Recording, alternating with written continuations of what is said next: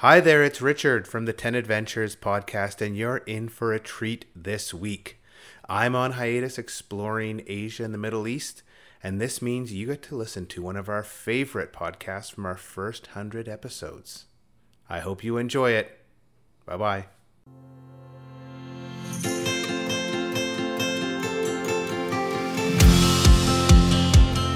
Hi, I'm Richard, the founder of 10Adventures, and this is the 10Adventures podcast. Each week we talk to real people about real adventures as they explore this incredible planet we all live on.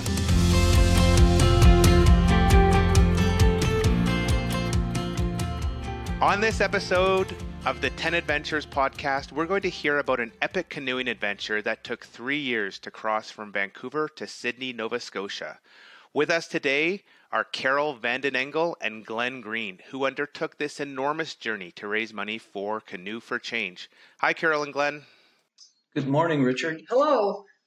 First off, how do you come up with an idea to canoe across Canada? I remember reading about the voyageurs and the trappers for the Hudson Bay going down to, Hudson Bay or Montreal every autumn, but I never thought I'm going to try and do a similar journey. You guys did. What started this incredible idea?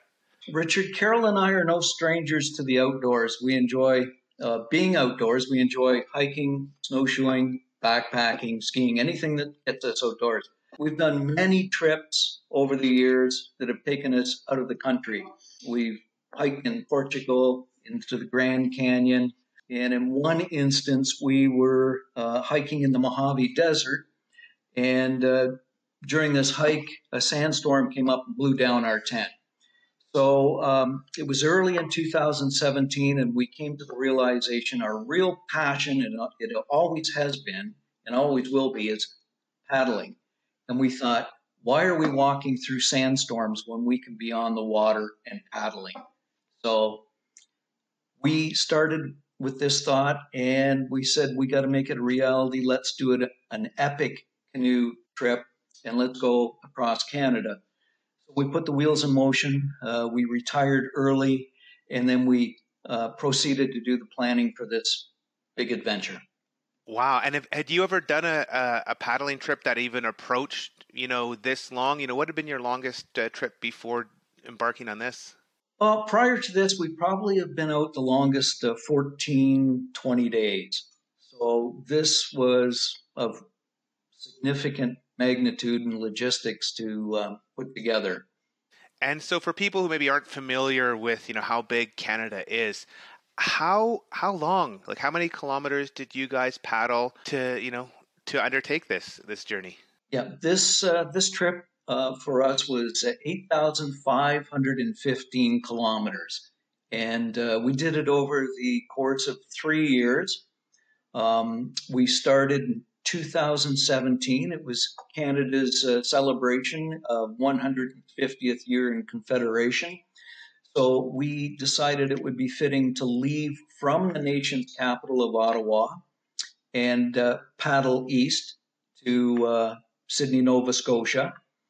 The following year, 2018, we loaded up our gear and our canoe and put ourselves on the train and headed out to Vancouver.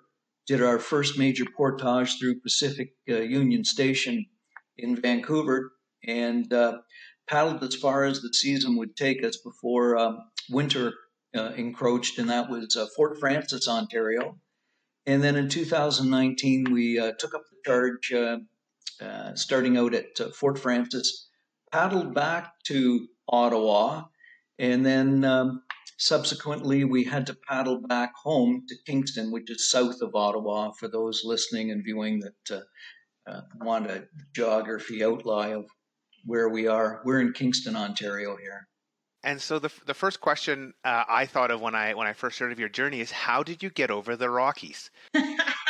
I realized now I saw some photos on your site, but can you just tell us how you went over this, 1,000 kilometers of mountain ranges that kind of go between Vancouver and Calgary? Surprising, not a lot of people put that question to us, but excellent question. Yeah, so before we left, we knew the logistics and what was ahead of us, but we wanted to make it a true coast-to-coast paddle on our own steam, however we did it. We made it with our canoe to Hope, British Columbia, where we pre-arranged before we left to acquire a couple of used mountain bikes. Even though we did this paddle coast to coast, this is our retirement cruise. So we wanted to see Canada and enjoy as much as we could and do some things and cross them off our bucket list that have always been sitting there.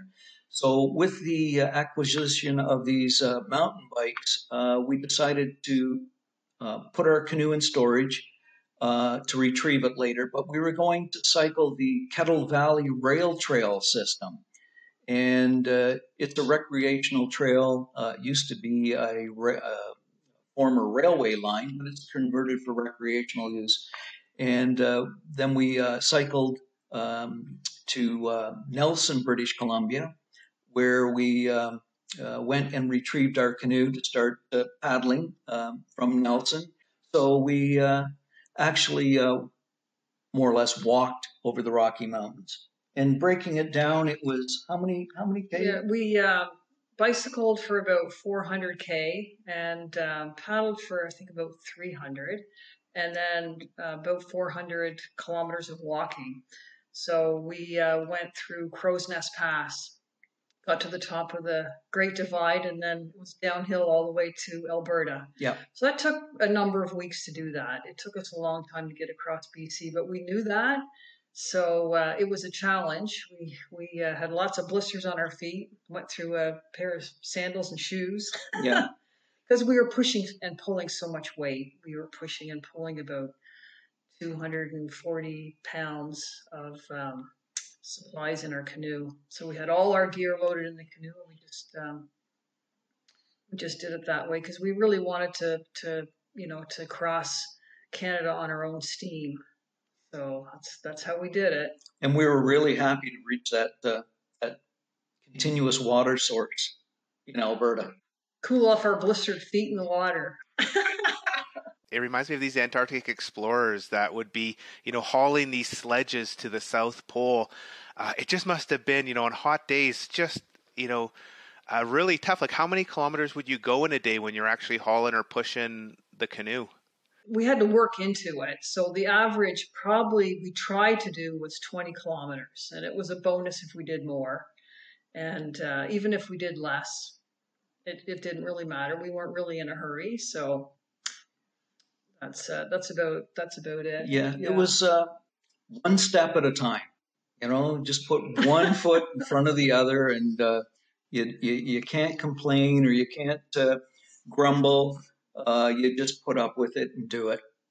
We became kind of a novelty on the highway, when we were going over Crow's Nest Pass, because people would be driving back and forth to work, and then the people would slow down their car and they would just look. And we always waved. Didn't matter who it was. We always waved.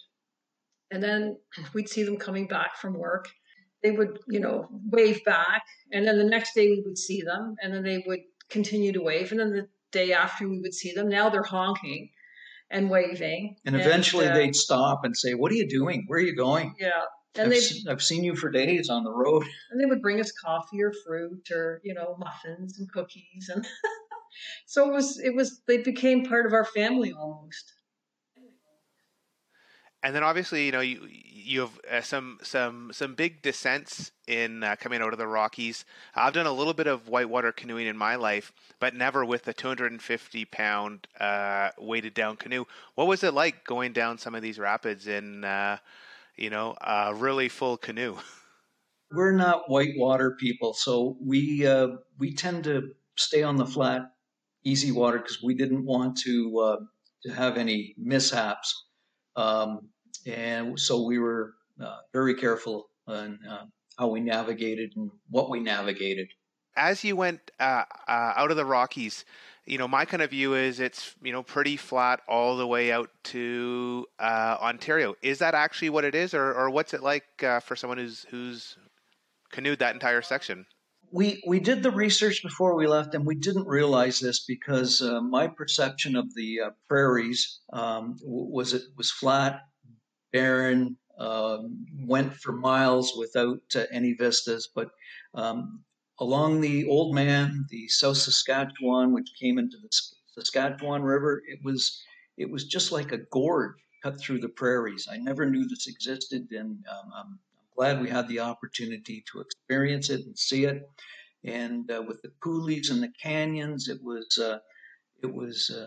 quite breathtaking, and never a dull moment. There was always great scenery to see and wildlife that were abundant along the shoreline. And so once you got over the mountains, what was a typical day on the water for you? So typical day on the water, we usually got up with the sun, and we always made time to have a cup of coffee in our little camp chairs and watch the sun come up. From the time we would get up in the morning to the time we got into our canoe took about an hour and a half. So we would have breakfast and pack up. We had quite the routine going, and every day it was the same basically. And then we'd hit out in the water. So we never really had a typical day. Sometimes it was always windy, but sometimes we had calm weather, and we could make great distance. The average, I would think, of paddling in one day would be about 8 hours, and we would cover, depending on the wind and the conditions, anywhere from 6 kilometers to 60 kilometers. So average maybe 30, something like that, when we were out in the water. Sure enough, at lunchtime when we were ready to have a little break, we always saw a perfect place to camp, but it was always too early, so we had to keep going. And, by the end of the day, we would look for a spot to camp. And this was something that I was really concerned about before we left, because I thought, where on earth are we ever going to camp, all the way across Canada? But it wasn't really a worry once we got started, because we always found a spot to camp. Yeah. On the side of the river, on a lake, even in the city. We camped in city parks, and sometimes it was on private property, but we would always ask before. We'd see if we could find someone that was a landowner, so we would ask permission. And then we cooked up our fantastic meal of dehydrated food, and usually went to bed when the sun went down. That was a necessity because you were just exhausted from the day. Mm-hmm. But Richard, we practiced no trace camping. Wherever we were, it was cleaner when we left than when we got there. Absolutely. I think that's a really important part. I know here in the last few years in the Rockies, as people have been getting into the outdoors, it seems that message is being lost, and you go into some backcountry campgrounds and it's, beer cans and trees have been ripped down and partially burned. And it's really sad to see, because, the reason we all love nature is because it's so clean and pristine, and to see some people go and destroy it is really tragic. I'm interested in your dehydrating, because I saw some of your recipes, and it's something I've gotten into the last few years, and it just makes so much sense for canoeing, but also for backpacking. And you look at the price, one of these dehydrated meals is $10 or $15. Can you tell us a little bit, or maybe just share some tips about dehydrating when you're doing a longer trip? Well, very important to have a large dehydrator to do great quantities of food, and always try to buy fresh food. So we always scour markets and, local areas, farmers markets and things like that to buy our fresh food. When we do process the food, we usually use a grater. So the smaller the product on the trays, on the dehydrator, the better. With consistency. Yeah. So, and start early, because there's a lot of food to dehydrate.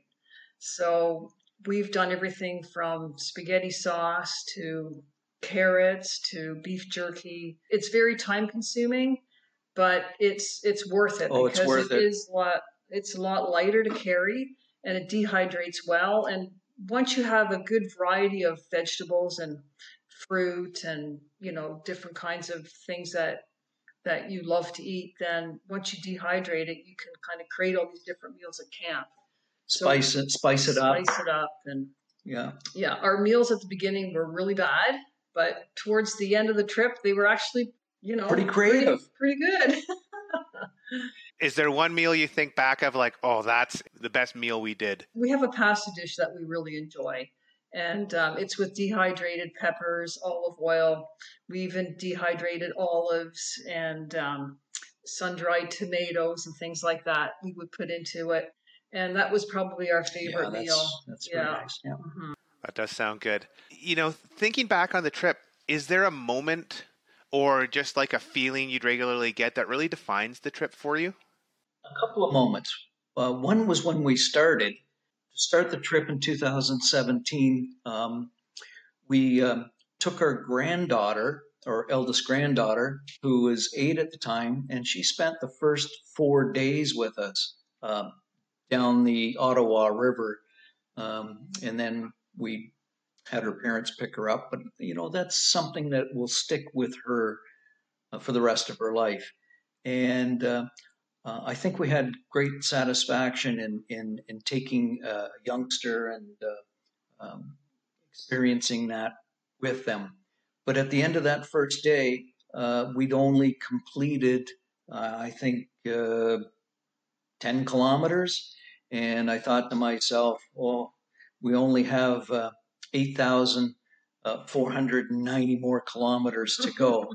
Then at the end of the trip, 3 years later, coming back to that same location, I just kept replaying in my mind what we had experienced over the past 3 years. Our granddaughter was waiting for us on the shoreline where we had started, actually a little ways before we finished, and we picked her up and crossed the finish line with her to complete the journey.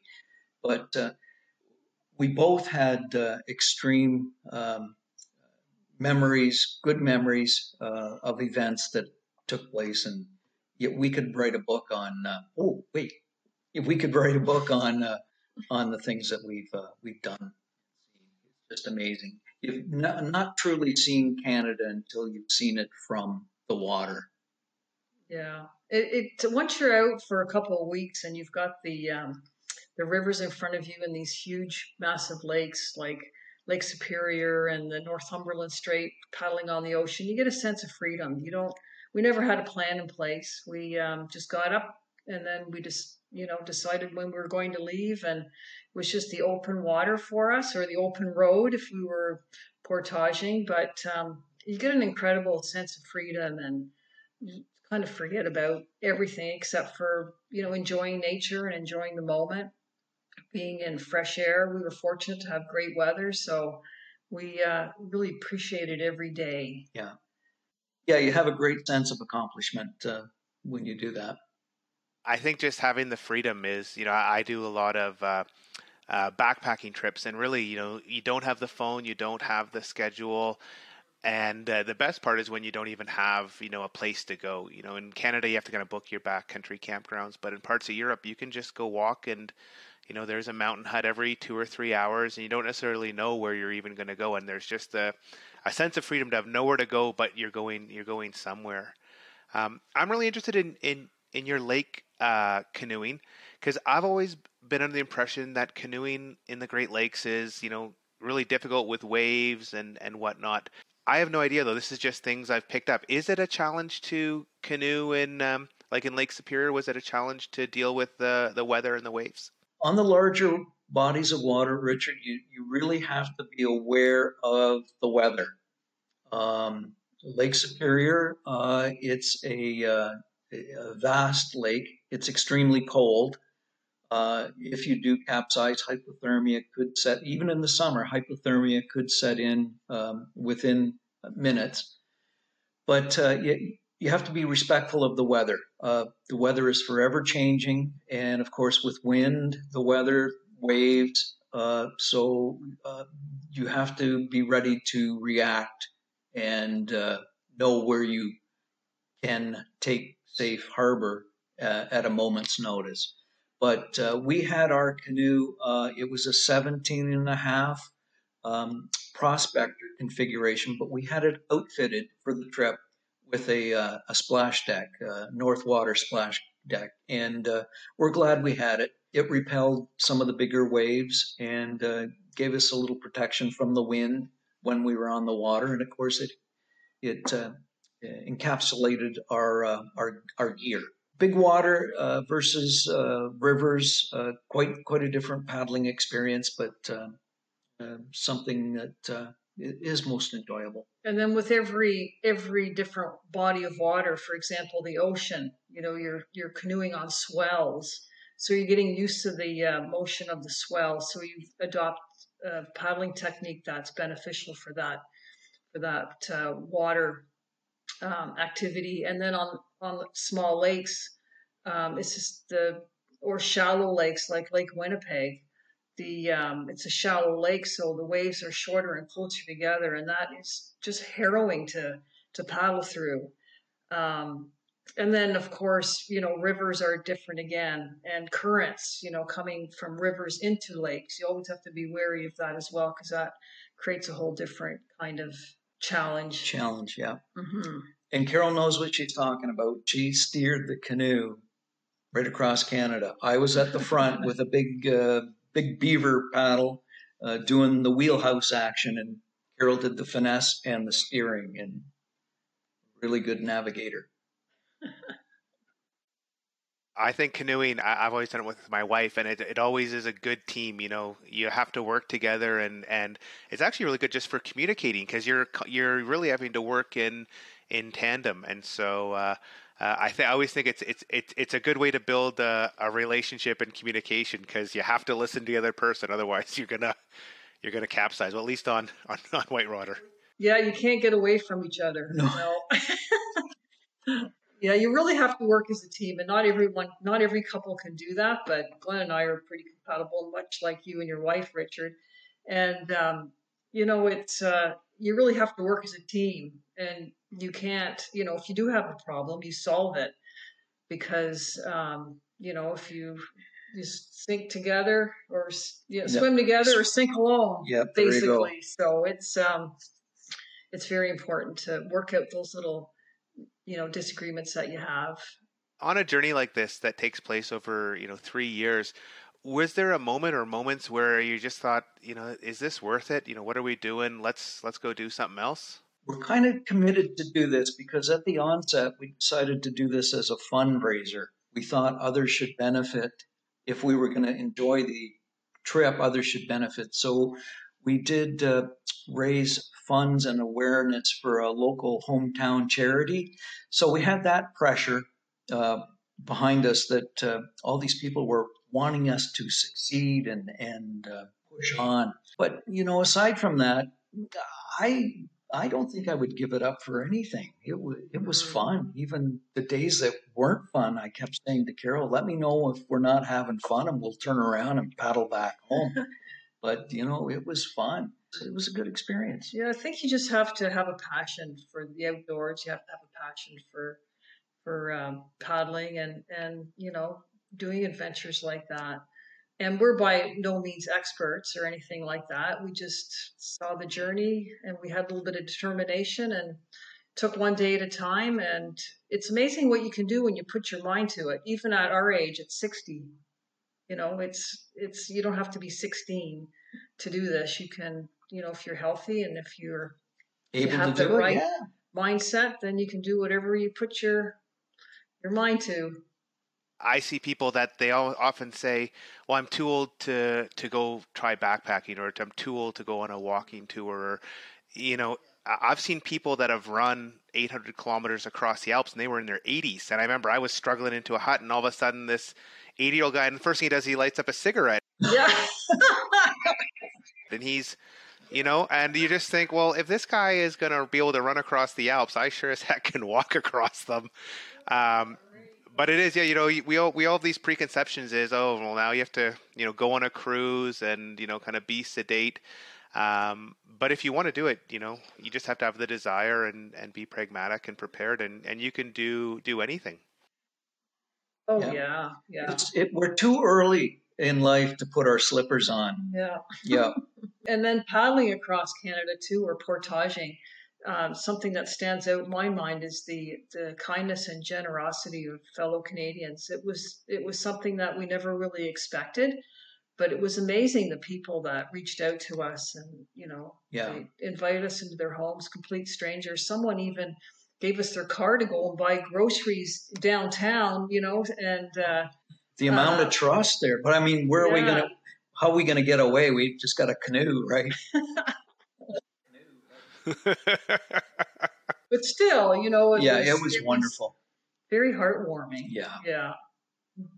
So, Carol, Glenn talked a little bit about what he was thinking coming into to Kingston at the end. But what were you feeling at the end of this? You know, your last day paddling to complete this journey.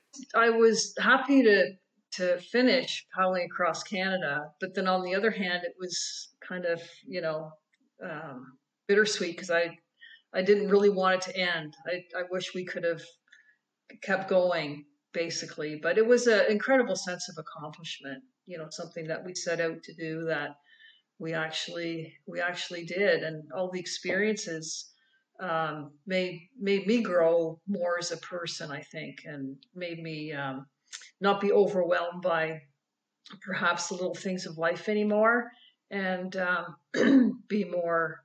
I don't know. You can cut that out in the video.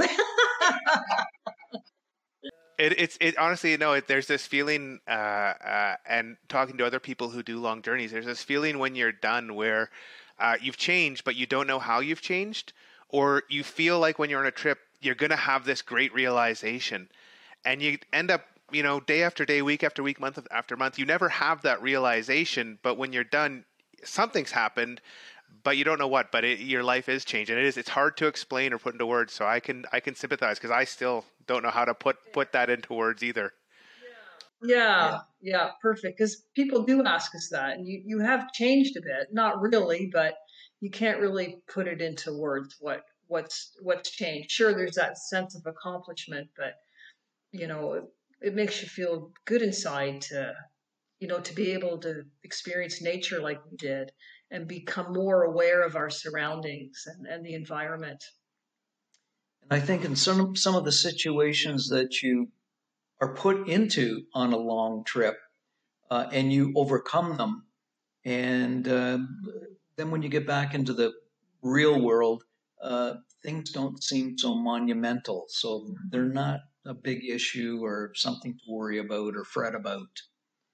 That is a perfect way to explain it, because you're right. You know, you have a major issue, you know, your canoe goes down the river, or you, we talked to one fellow, all his food, his cooking gear got stolen, and he was in the middle of nowhere. That's something that's really hard to solve, but most stuff day to day is annoyances, or, you know, things we have to deal with, but they don't have an impact of, oh, I might go hungry, or I might not be able to, you know, my life might be at risk. So you guys, you don't characterize yourself as experts. I would say after canoeing across Canada, I will characterize you as canoeing experts. So what's one big tip? So someone who's thinking of, they're doing a bit of paddling, they want to do a longer trip.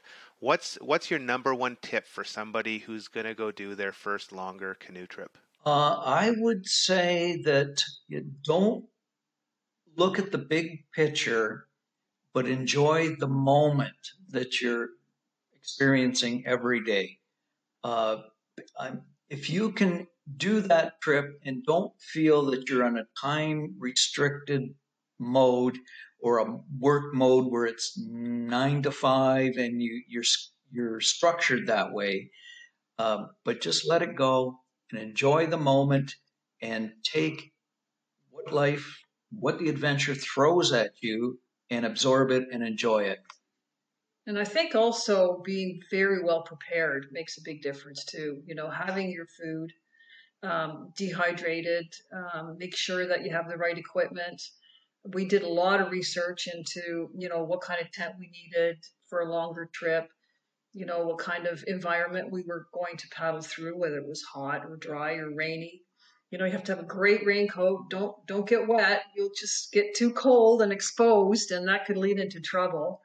Get off the water when it's you know, it gets too rough. When you don't feel comfortable, don't go. I think that's a big one. Be safe. Yeah. Even if it's, you know, even if you're on a timeline and you need to do 20 kilometers that day, if you get into a tight situation with high waves starting to cap, get off the water. It's not worth the risk of capsizing or losing all your stuff, all your, you know, your food and camp equipment in the middle of nowhere. So it can happen. Yeah. But being prepared for that makes a big difference. It'll give you peace of mind. And excellent. I think that's a really good message. It's on one hand, be prepared and be safe. On the other half, savor every moment. Don't get into hitting agendas or metrics. I really enjoyed hearing about your trip and gaining this insight, and it makes me want to get out in the water here this summer once all the snow's gone, but it's still snowy. Thank you very much for taking the time to be on the podcast today. Thank you, Richard, for letting us talk. Yes, thank you very much, Richard. It's our pleasure. And if people want to learn more about your trip or some of your tips on dehydrating, they can go to www.canoeforchange.ca. There's lots of really great photos and more information about the trip, and also some great tips for kind of backcountry or canoeing meals.